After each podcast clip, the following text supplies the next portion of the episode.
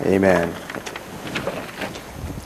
All right, would you turn your Bibles to Joshua chapter um, 7? We have two chapters to cover today, and uh, it's too much to uh, be able to read through all both of the chapters, so we'll just pick and choose. Uh, verses that are necessary for us to really understand what's going on. Last Sunday, we, um, you know, through Pastor Neil, um, uh, so how the very first city that the Joshua and the Israelites had to conquer, which was the city of Jericho, Jericho was um, conquered uh, not by human means, but this miraculous uh, act of God, basically marching around the city once for six consecutive days, and then on the seventh day they were to march around the city seven times, and then and shout and the, basically the walls of Jericho came down, and they were able to walk right in and just you know wipe out everything there. Um, so what happens? Oftentimes in life, when you uh, experience a high, uh, oftentimes unless you're careful, you can go down quickly as quickly as you went up. Sometimes the, you can experience coming down really fast, and that's what we see today. Uh, they experience a setback after an incredible victory through mighty act of God. So let's go ahead and um, just read a few verses from chapter 7. Um, I'll just read 1 through 5, then I'm going to drop down to 10 and things like that. So if you don't have your Bible with you, you can just listen. Chapter 7, verse 1. But the Israelites were unfaithful in regard to the devoted things. Achan, son of Carmi, the son of Zimri, the son of Zerah, of the tribe of Judah, took some of them. So the Lord's anger burned against Israel. Now Joshua sent men from Jericho to Ai, which is near Beth Aven, to the east of Bethel, and told them, Go up and spy out the region. So the men went up and spied out Ai. When they returned to Joshua, they said, Not all the army will have to go against go up against Ai Send two or three thousand men to take it and do not weary the whole army, for only a few people live there. No big deal, right? So about 3,000 went up, but they were routed by the men of Ai, who killed about 36 of them. They chased the Israelites from the city gate as far as the stone quarries and struck them down on the slopes. At this, the hearts of the people melted in fear and became like water. Verse 10 The Lord said to Joshua, Stand up. What are you doing down on your face? Israel has sinned. They have violated, violated my covenant, which I commanded them to keep. They have taken some of the devoted things. They have stolen. They have lied. They have put them with their own possessions. That is why the Israelites cannot stand against their enemies. They turn their backs and run because they have been made liable to destruction. I will not be with you anymore unless you destroy whatever among you is devoted to destruction. Then God instructs Joshua to go through tribe by tribe, clan by clan, and even person by person to exactly pinpoint who the person is among the, the camp of Israelites who sinned against God. And the lot falls on this guy named Achan. And I pick up from verse 19. Then Joshua said to Achan, My son, give glory to Lord, the God of Israel, and honor him. Tell me what you have done. Do not hide it from me.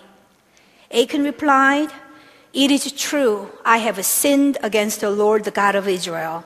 This is what I have done. When I saw in the plunder a beautiful robe from Babylonia, 200 shekels of silver, and a bar of gold weighing 50 shekels. I coveted them and took them. They are hidden in the ground inside my tent with a silver underneath. Verse 24 Then Joshua, together with all Israel, took Achan son of Zerah, the silver, the robe, the gold bar, his sons and daughters, his cattle, donkeys, and sheep, his tent, and all that he had to the valley of Achor. Then Joshua said, Why have you brought this trouble on us? The Lord will bring trouble on you today. Then all Israel stoned him, and after they had stoned the rest, they burned them. Wow, what a tragic end for Achan. And what about his daughters and sons? How would you like to have been his son or daughter? What did they do wrong?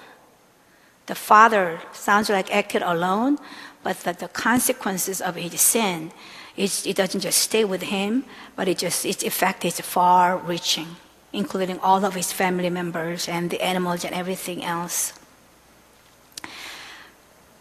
Because right before the walls of Jericho fell down, Joshua conveyed the specific command of God to the Israelites.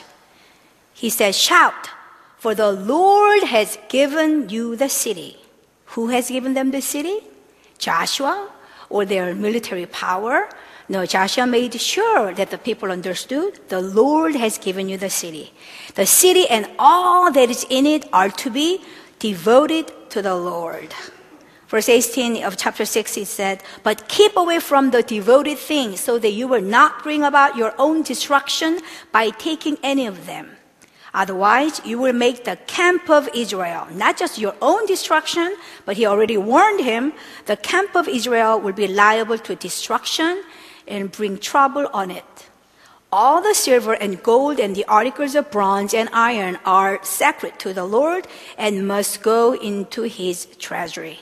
The word devoted in Hebrew refers to the irrevocable, permanent, unchangeable giving over of things or people to the Lord. It's acknowledging all this is yours and we have no part in it. So oftentimes they burned it. Because if you say, I give it to the Lord, but then if you don't burn it, who knows, you may be tempted to go back and retrieve it. So it's their way of saying, it's all yours, we're going to even burn it, so we do not share any part of it because it's all yours. Why this command?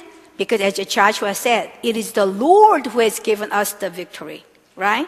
So there, it would be their way of acknowledging God is all you're doing. We don't have anything to do with it. We give you all the credit. So everything that came with the fall of Jericho, it's all yours. It should all go to your treasury. Now, you might wonder, why did God demand this from the Israelites? Is it selfish? Is God insecure? Is God just full of himself? I mean, what's just a little bit of a sharing? I'm sure the, the, the city of Jericho had lots of goods in it. Why not just give these poor guys? They lived in the wilderness for the past 20, 40 years. Why not share a little? But remember, like I said last time, God's purpose for the Israelites was not just to enter the promised land, but it was to conquer the promised land. Right? So they had cities that are still left to be conquered. They had Canaanites and different Hittites and all kinds of people groups that they had yet to engage in battles with and then fight. And Jericho being the very first city that they were able to conquer, God wanted to drive into their head beyond any shadow of doubt that the battles that they will be fighting in the future, every single one of them, not just Jericho, belongs to me. I will do the fighting for you because I have decided to give you the city. So to make sure that they really get this, God demanded of them to give everything to the Lord so that they're driving there, be brainwashed, if you will, that God had anything to do with it. And each and every city that we come to, that it will be God again, it'll be God again. It'll be not about us, it'll be God, God, God. So he had to teach them a tough lesson. That's why he was so strict in demanding that you don't touch anything, you acknowledge that it is all me, because that's for your survival. I'm not being stingy with the goods, but I'm doing this for your own good. That's the only way you can survive in this new land that, you've just entered.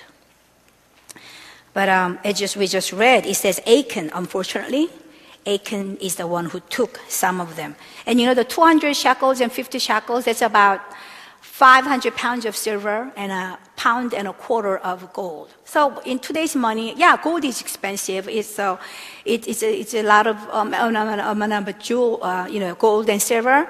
But I don't think he uh, had lots of other people helping him because he said Achan, it's amount of uh, goods that he could carry with himself. But because of what he did, what happened?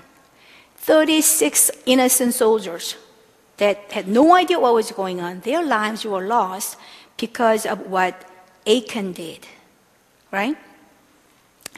Um, so just as God warned, it was Achan's sin that brought destruction not only upon himself, but it made the entire camp of Israel liable to destruction. God was just saying, you know, you're under cover, you're under my protection, but when, when sin enters into this body, then my protection is going to begin to shift. And I am no longer responsible for what goes on here. Um, does it seem fair to you that because of what Achan did, these soldiers lost their lives, or that even his own daughters and sons? What about the donkeys and the cows? What the poor animals? What did they do wrong? They were all stoned to death and burned to death. But you know, if you think about it, spiritually speaking, it's consistent with Jesus calling this church, this body of believers, as the body of Christ, right? We are so interconnected with Christ as the head and we being a member of this body. So suppose you have um, a part of your organ, whether it's a lung or something, suppose you had developed cancer, have developed cancer cells on your lung. You don't say, oh, poor lung, you have cancer. You say the person has lung cancer. So what goes in in one part of the body does affect the whole body, the whole community. That's why when the leaders come around and say, hey, Timothy people, could you stop talking and pay attention? When I say that, it's not because it's my mother nature coming out and nagging you, but because we are all called to be our brother and sister's keeper. We have to. Because how you're doing spiritual does impact me. It's not about, oh, as long as my kids are doing fine, as long as I'm doing fine, then I'm fine. No, as far as God is concerned, God didn't call us to be part of this body and be all disconnected, you know, parts of the body kind of all hanging loose out there by themselves, but we are closely knitted together spiritually speaking. And what happens to one body, one part, does affect the rest of us. So we'll continue to pray for one another, continue to admonish one another in love, sometimes confront you in love, never out of anger or hatred, um, because we need to, not only for you, but for my own benefit as well. So that's where we are coming from. So I believe before the walls of the Jericho came down, Achan, along with everyone else, had the full intention that yes, Lord, just let us get out of this bind. Just save us. Do not, when we do, we just walk seven times and all we have left is to shout, what if the walls don't come down like God said He would? We'll be a laughing stock. They'll come out and kill us all. So yes, Lord, don't worry about it. We'll do exactly as you tell us to do. Just cause the walls to come down. I'm sure he had a full intention of not touching anything. Because right now we are in in a desperate situation. We need God desperately. You have to come through, or else we'll all die. But after the walls came down, after the imminent threat of death was gone, what happened? He let the guard of his heart come down and he began to operate out of what he saw, operate out of the flesh. And that's how we are oftentimes, isn't it? When we are in a desperate situation, go, oh God, just let me get through this. And if you do this, I'll do this for you, I'll do that for you. Without raising hand, how many of us have promised something to God? Just this time, let me get through this.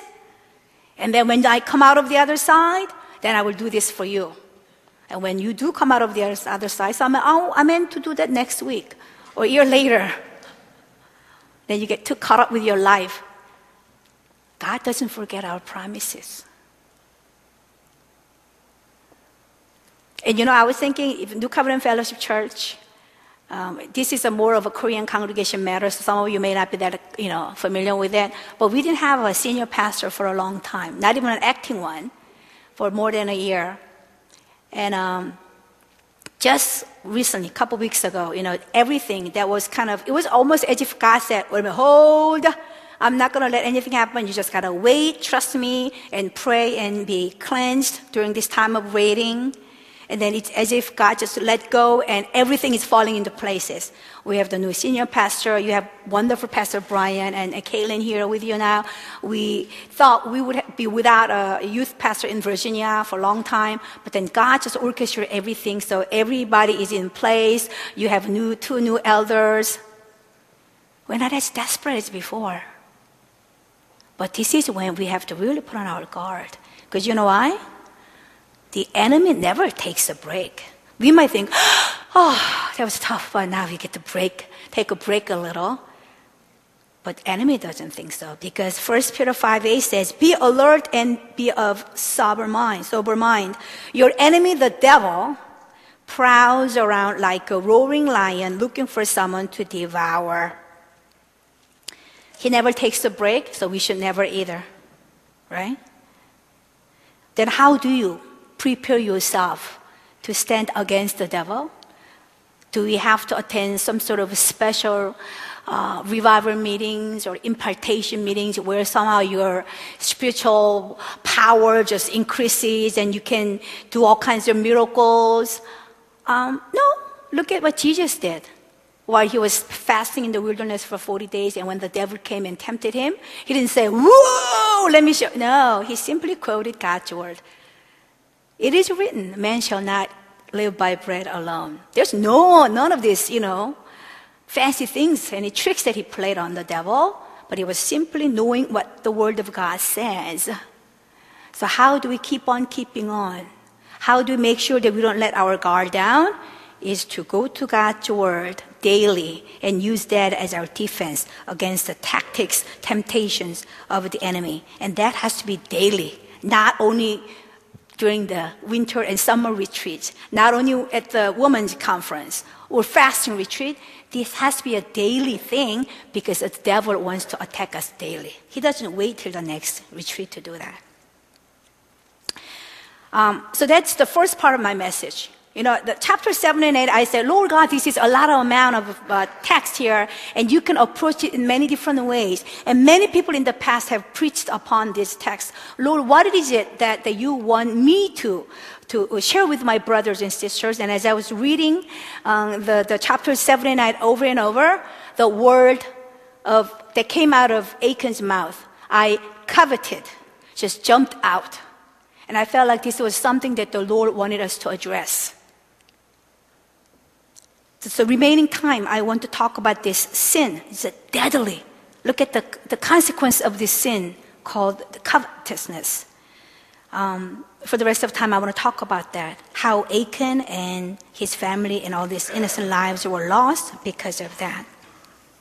How we are to guard against this deadly sin called um, covetousness.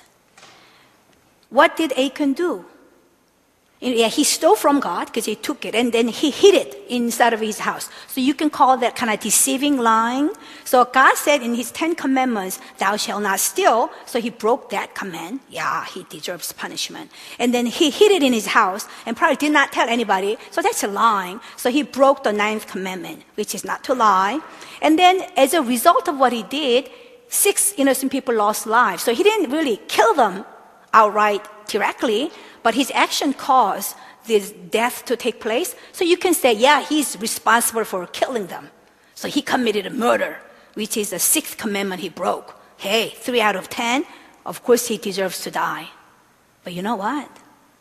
Prior to committing any of these external sins that you could see, there was something else going on inside of his heart which God calls not just your feeling, not just your, emotion, not just your tendency, but God calls you sin. Because verse 21, he said, When I saw in the plunder, then I coveted, coveted them and took them. Coveting. You know what that means? We don't talk about, I don't use that regularly in my everyday vocabulary. I don't say, oh, I coveted that. How many of you speak like that? Some of you may not even know what that means.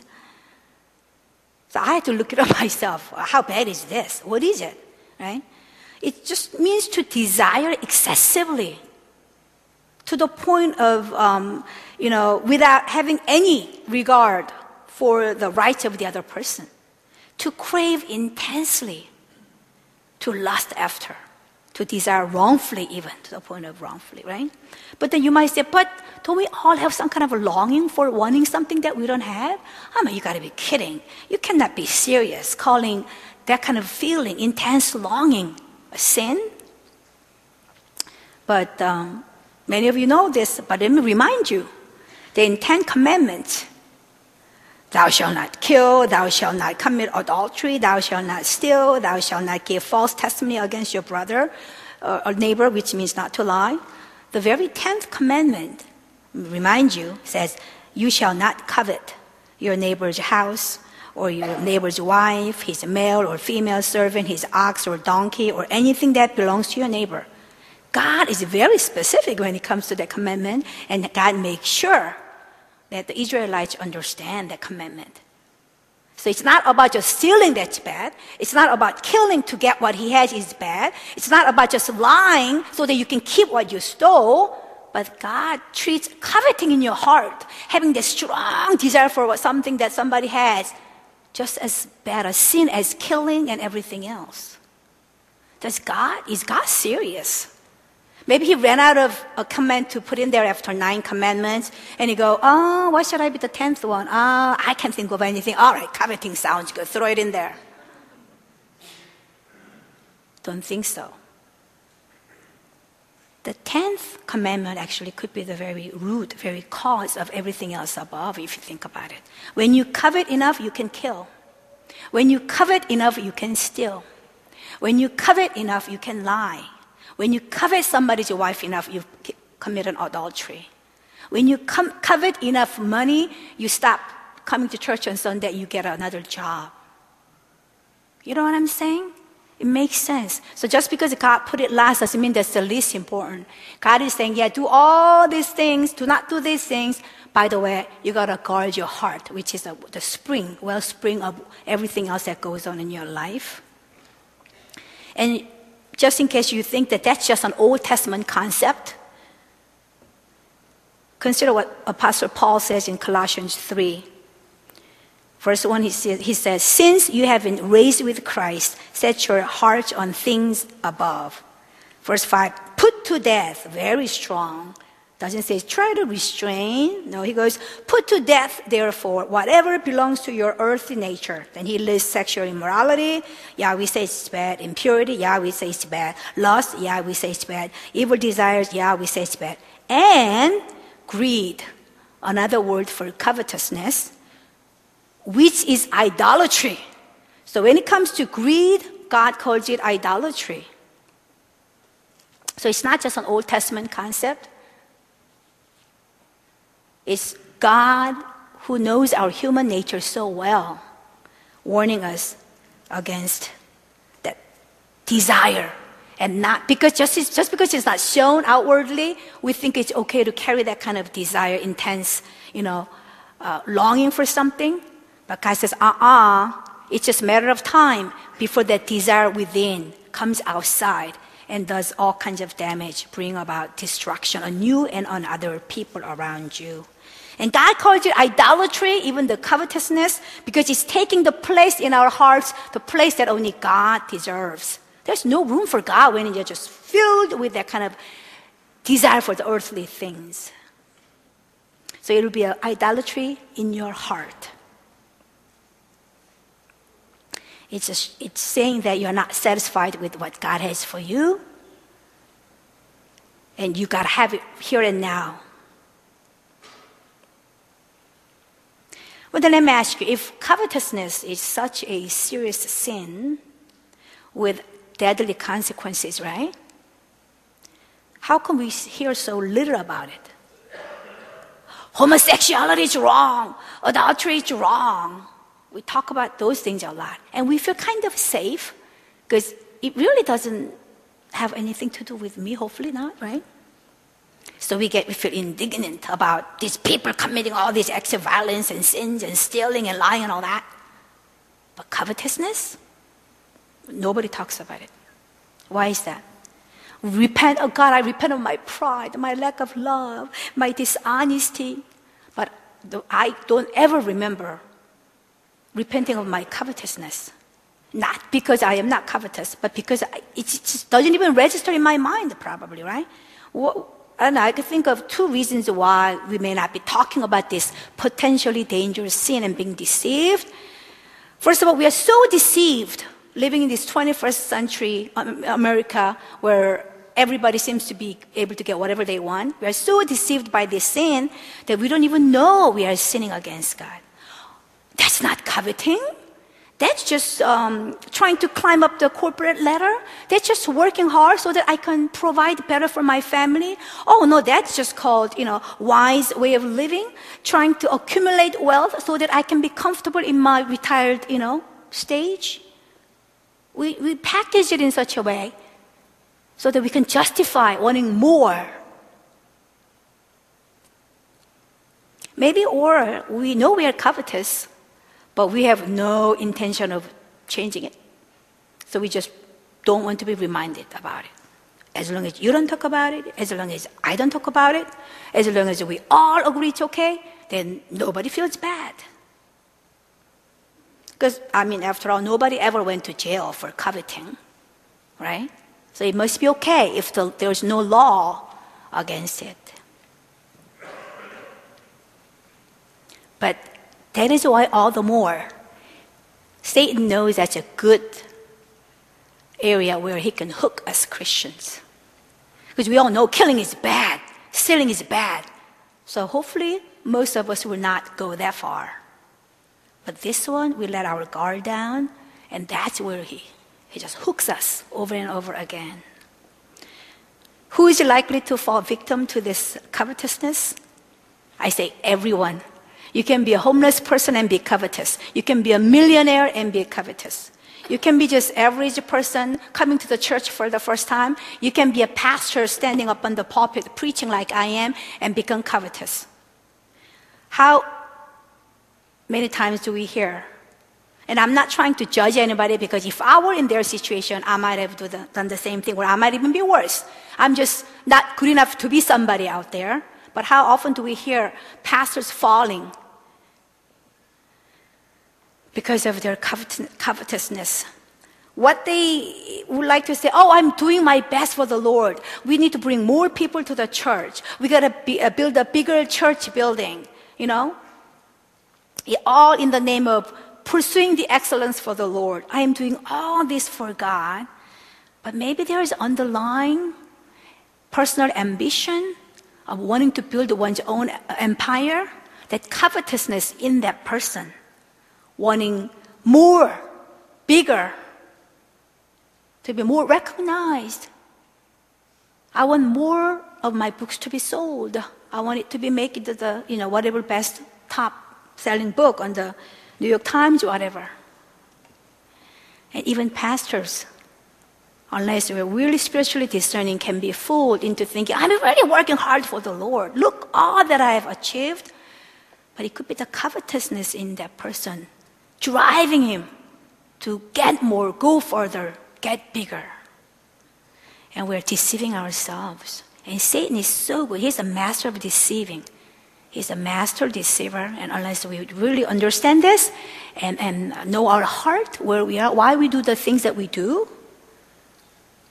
we can easily be deceived and pay the consequences.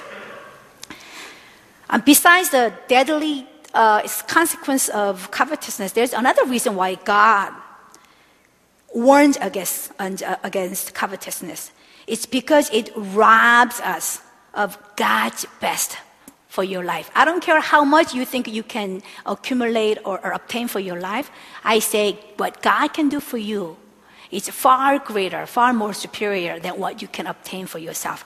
Maybe you don't think so. Maybe it doesn't look, seem that way. But what God has for you has eternal consequences. It's eternal as opposed to what you can do for yourselves. Oftentimes, it's just for here and now.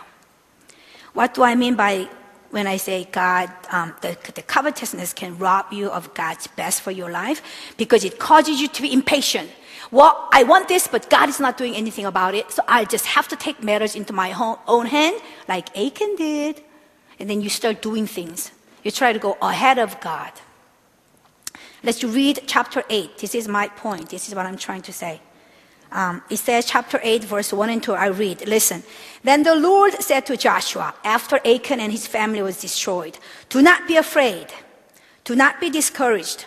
Take the whole army with you and go up and attack Ai. For I have delivered into your hands the king of Ai, his people, his city, and his land. Sounds familiar to what happened in Jericho. You shall do to Ai and its king as you did to Jericho and its king. Ah, here's the key. Except, except what? That you may carry off their plunder and livestock for yourselves this time. Ah, if Achan had waited just a few more days, God was going to give whatever was in Ai anyway. God's best was coming. But Achan, oh, his covetousness could not allow him to wait a few more days. And he took matters into his own hands. And no Achan, none of his daughters and sons, nothing of Achan left.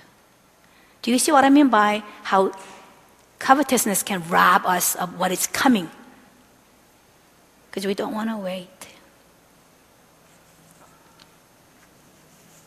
So when God says, do not covet, Watch out if there is a spirit of covetousness in you, wanting something.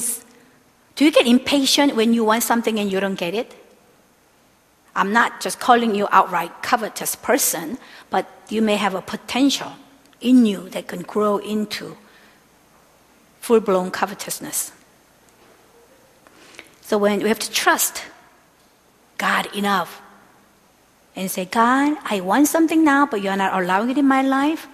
But I'm not going to say you're a bad God because you don't provide it for me, or you don't love me because you don't give me what I yearn in my heart. But I'm going to trust you. I'm going to trust your timing. I'm going to trust how you're going to provide it. I'm going to trust what you provide for me, God. Because when you say to not covet, it's not because you want to deprive us of all the good things of life, but because you want us to save ourselves for what is coming for your best. When a child wants to eat junk food, mom says, uh uh save yourself, save yourself some stomach space because the good dinner is coming. That's father hearts for us. I know you're hungry, but don't go out there and eat dog food just because you're hungry when I've got steak coming. And how often that covetousness in us drives us to just go ahead and get and eat and stuff ourselves with whatever that's laying around.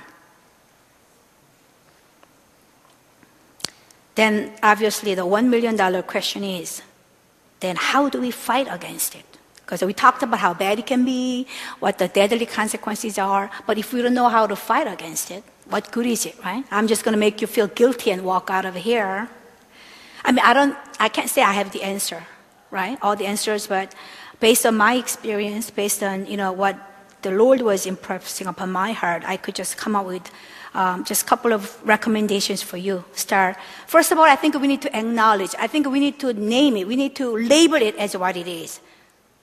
Because once the, the, the scheme of the enemy is exposed and we call it a sin, then it begins to lose its power over you. It begins to lose its grip over you. So you say, Lord, I repent of the covetousness in me. Lord, I called it whatever, ambition, my uh, work ethic, or my wanting to, uh, you know, pursue excellence, whatever. But Lord, there is an underlying hunger in me that's not satisfied with you in my life, and I want you plus something else. I call it covetousness. Lord God, I repent of it. And I'll be, I'll be um, watchful of it. Just like I don't go shopping, grocery shopping when I'm hungry, because I know what's going to happen when I go grocery shopping. I buy all kinds of things that once I come back, what the heck did I do? I don't even eat this stuff, right? So I, we have to make sure we're not hungry for the things of the world by having our hearts filled with God, right? And then, um, oh, let me ask you a few questions. How do you know if you're covetous? Okay, how many of you think if you have, okay, as a woman, men cannot understand this. My husband has owned one pair of black socks, uh, uh, the slacks, right? Black pants, that's all, but I have like five pairs of black pants. How many of the women Nobody? Just me? You gotta have a capri. You gotta have uh, those tights. You gotta have those slacks. You gotta have the ones that are long so you can wear it with the heels. You gotta have the ones that are not as long so you can wear it with the flats. Okay? So is that being covetous? It could be, I don't know. I need to search God's heart, right? But there are some questions that you can ask yourself. You can own one pair of pants and be covetous. You can be owning a wardrobe full of clothes and not be gripped with the covetous. It's not about how much you have, but it's in your spirit. It's your mindset. Okay? Let me ask you some questions. Do I have a strong desire for money or material things? Are you like just passionate about increasing your possessions? And if things do not quite go the way that you planned, you get all worked out and you get all bent over and you just get mad? Do you sometimes use people for your gain, material gain? Are things more important than people? Is what I'm asking. Are your conversations with people, your thoughts, primarily centered around unearthly things or about kingdom of God, about his things, about eternity, about people? Do you rob God by not giving what he calls his mine, the tithe? Because you wanna, you said, but I need it. But is it really your need or your want for more things for yourself? Do you trust in your finances, your bottom figure on your checkbook for security, for your future security, or is it in God's love and God's faithfulness that you find security? What about this? Do you generously seek to give to others? Some people are so generous on themselves, but they're stingy on other people. It's a good chance that you could be covetous. It's not that they don't have money. I see them spending money on themselves. Whoa. But when it comes to giving to other people, stingy. Good chance that you could be covetous. So, how do we fight it if you find saying yes to some of these questions? You know, the saying, I don't know if how true this is because I don't play sport, but they say the best defense is a good offense. That's true. Sometimes, right? So instead of just saying, okay, how can I, you know, not be attacked by the spirit of covetousness? How can I dodge it when it comes? Do I walk around closing my eyes? Do I never walk into the mall because then I'll be wanting to buy everything? What do I do? So that's a defensive way of living, right? So I say the best defense is um, the best way to, to um, do a good offense. So I say you just attack the spirit of covetousness just head on. Okay? So what I call Matthew 6:33 challenge. You know Matthew 6:33? You guys, it's a well-known verse. Seek first the kingdom of God and all his righteousness, and then all things will be added unto you. Right? So since the covetous people tend to want to provide for themselves, are concerned with the things, right? He says, switch around, go forth, and actively seek his kingdom and his righteousness first. And then you begin to experience how God provides for you for your needs. And then your covetousness will begin to loosen grip grip on you because you're experiencing how you don't have to worry about it. You don't have to take care of yourself, but God will when your priorities are in the right place. So, prayer life. Praying is good, but some of us, we pray wrong. We pray constantly lifting up all our needs to God, as if God doesn't know unless you tell Him exactly what it is that you need. We Tell God. And then as we pray, God, I need this, I need that, and you know my needs, you know how I'm weak. As you do that, what's happening is this um, you're constantly focusing on yourself, your needs, your deficiencies.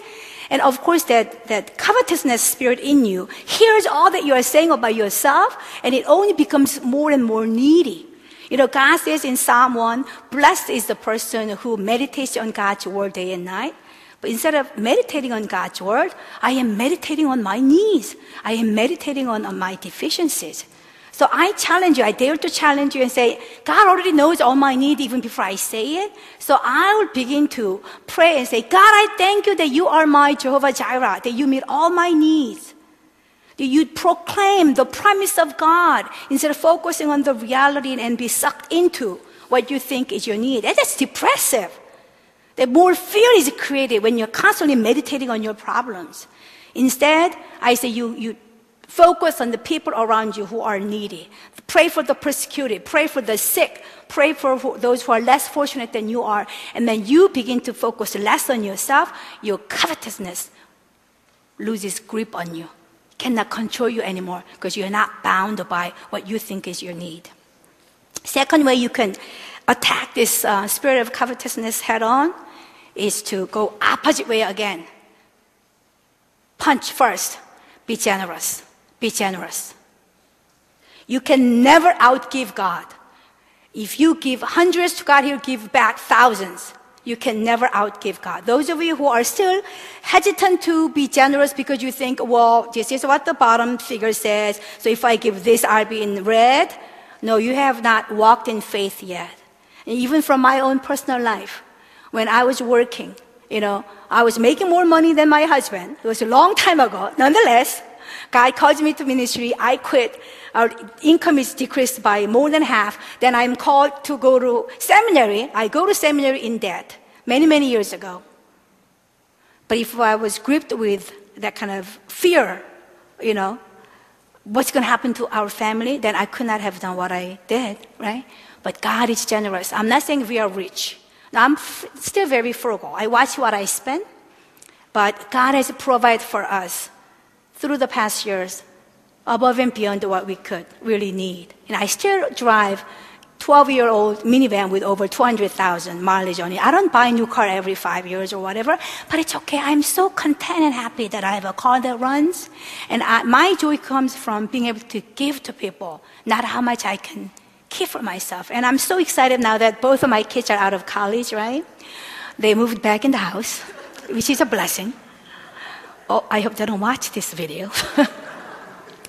I get excited because we have a little extra money now each month to be able to be uh, generous for people who have needs. And I just, I pray to God and I say, Lord, my prayer is that every year, you know, that I'll be able to support more and more missionaries. Each year, maybe one or two. So by the time I come home to be with you, there will be 30, 40, 50, I don't know how many missionaries. I'm not, we are, of course, we're not supporting them a lot of money, but even then, you know, I want to partake in their ministry. Uh, what a blessing there will be. So be generous. Go the opposite way. Instead of allowing money to rule you, you overcome it and you be a blessing to many lives and see how God would not open up his gate of his storage house and just, um, you know, pour out his blessings. Because if God is up there looking for some people to bless, would he bless people who would be holding it all and, and keep it for himself? Or would he be willing to give it to somebody who would be willing to share with lots of other people? If I were God, I would pick the person who is willing to share, right? So um, I'm going to invite the worship team too. Can we uh, sing the, the consuming fire? I, as I was singing that, I felt like God was just saying, you know, that, that um, covetousness or whatever spirit in us, that, that hungry spirit, feeling like uh, it's never good enough. I'm not filled with you, God. I'm constantly wanting more. It's God, Spirit of God just consume us. It cleans us. Because you know what happened? When Sodom and Gomorrah, the two cities were destroyed by God when the burning sulfur came down from heaven, angel of the Lord came and told Lot to get his family out of Sodom before the whole city is destroyed. And Lot convinced his wife and two daughters, the son in laws would not listen, so they stayed. But they, they were running out of the city, the angel of the Lord specifically told them to not turn back, to not look back. But what happened? Who turned back? Lot's wife did, right? And she became a, of, a pillar of salt right there and then. And I once heard on radio program Ravi, uh, Ravi Zacharias, the well-known apologist. I don't know if I'm quoting him directly, uh, but he said this: the problem was, the problem was not that Lot's wife was in Sodom, in the city of Sodom, but the problem was that Sodom was in her. That caused her to turn back. That her heart was still in that city of the prosperity, city where she enjoyed good things. The spirit of covetousness, the, the appetite for the, the good things, the things that are pleasing to the eye, developed in her while she lived in the city of Sodom, which was a curse, wasn't it? She would have been better off in the wilderness So God says, yeah, we Christians live in the world. That's why God says, but do not be of the world. You need to be set apart. And covetousness does not develop overnight. It's not like Achan, who's just minding his own business, and all of a sudden saw the silver and gold, and he just grabbed it. I bet Achan, as they were living in the wilderness, more than other people, had that longing for having things. It just developed in him very slowly and gradually, and he succumbed to it eventually. So as we um, sing the song "Consuming Fire," I'm going to invite all of you to just stand up, if you will. And some of you have to leave for picking up your children. Um, you may leave if you have to. But I'm going to sing this song to the Lord, and I'm just going to